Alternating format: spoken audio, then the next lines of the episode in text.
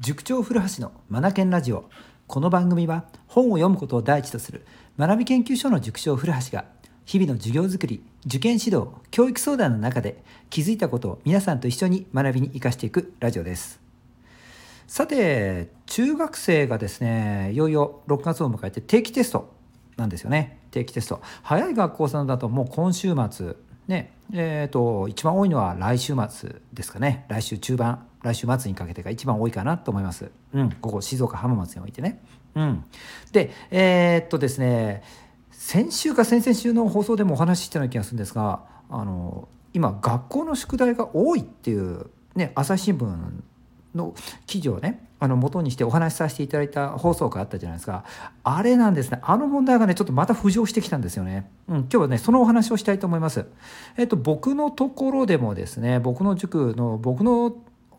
中学生たちもですね、まあ、定期テストを迎えるにあたって、うん、定期テストを迎えるにあたってですよなんでこの後に及んでこんなたくさんの宿題が出るのっていうようなね、はいえー、ことに遭遇してしまってるんですよね。それでもう中学生たちがもう苦しんで悩んでしまってるっていうこと、はい、そんな相談がですねいくつか寄せられてますね。うんまあ今年始まったことではないんですがやっぱりまだ変わらないかこの傾向と思ってね。非常に学校さんの取り組みにね残念な気持ちになったわけなんです。うん、実際に言うとですね特に中学1年生がに多いのかなって気がしますけれども、うん、こうなんだろうな。中学に入って初めての定期テスト。よし頑張るぞ。とこう頑張る気持ちがみなぎってる中学生たち。うん、でここにね水を刺されるような形で学校から大量の宿題が定期テスト前に課せられるんですよね。うん、でしかもその学校の定期テストに直結するような内容ではないんです。うん、内訳を見てみると漢字の練習とか英単語の練習、うん、それから数学であったら簡単な計算とかでこれがね大量にあるんですよね。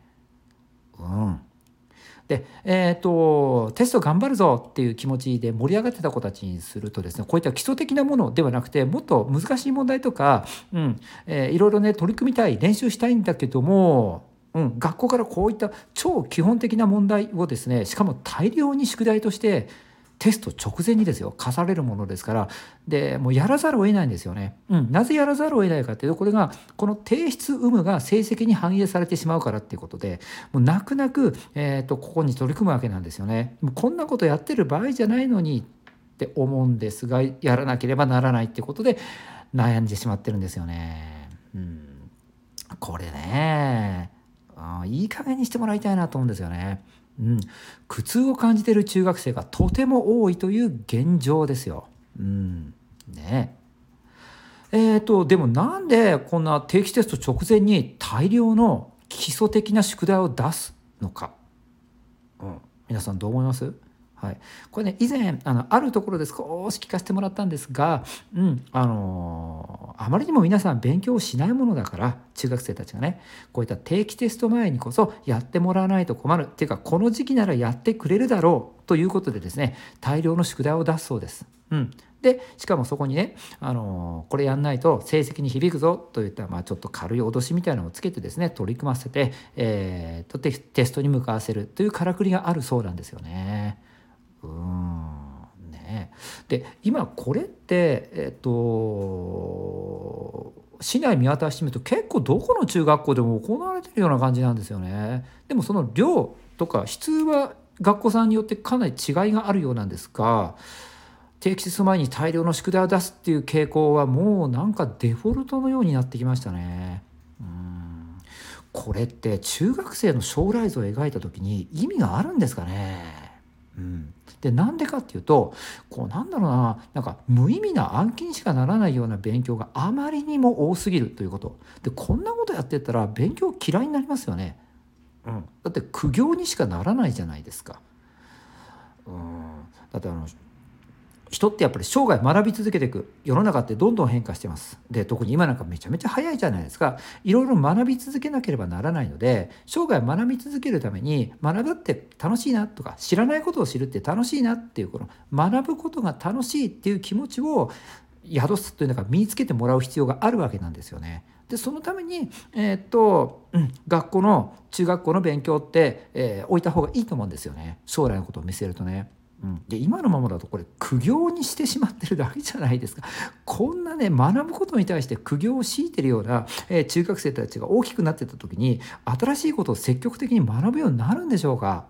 いやーちょっと怖いなと思いますよ。あまりにもなんだろう。あのー、学校さんの宿題が何て言うかねこう成績のことしか考えてないって本当に部分にしか見てないのかなっていう感じでねちょっと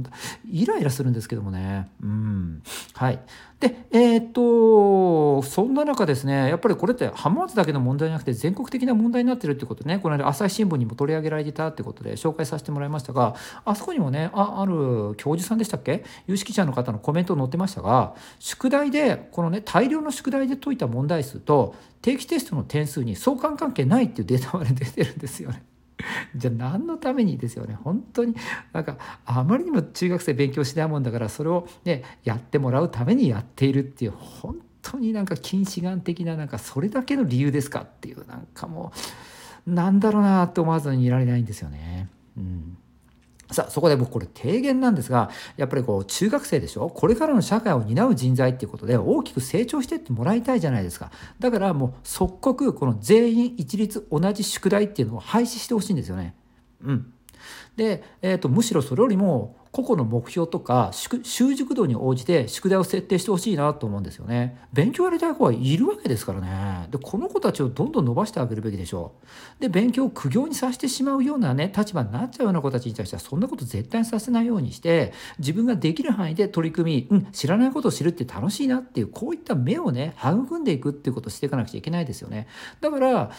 個々の目標とか習熟度に応じて宿題って設定した方がいいかなと思うんです。というかね僕はそもそもこれこの間のラジオもお伝えしましたが宿題なくしていいんじゃないかなと思うんですけどね。授業内で完結するような授業づくりとして授業そのものを作り直すべき時が来たかなと思うんですよね。うん、はい、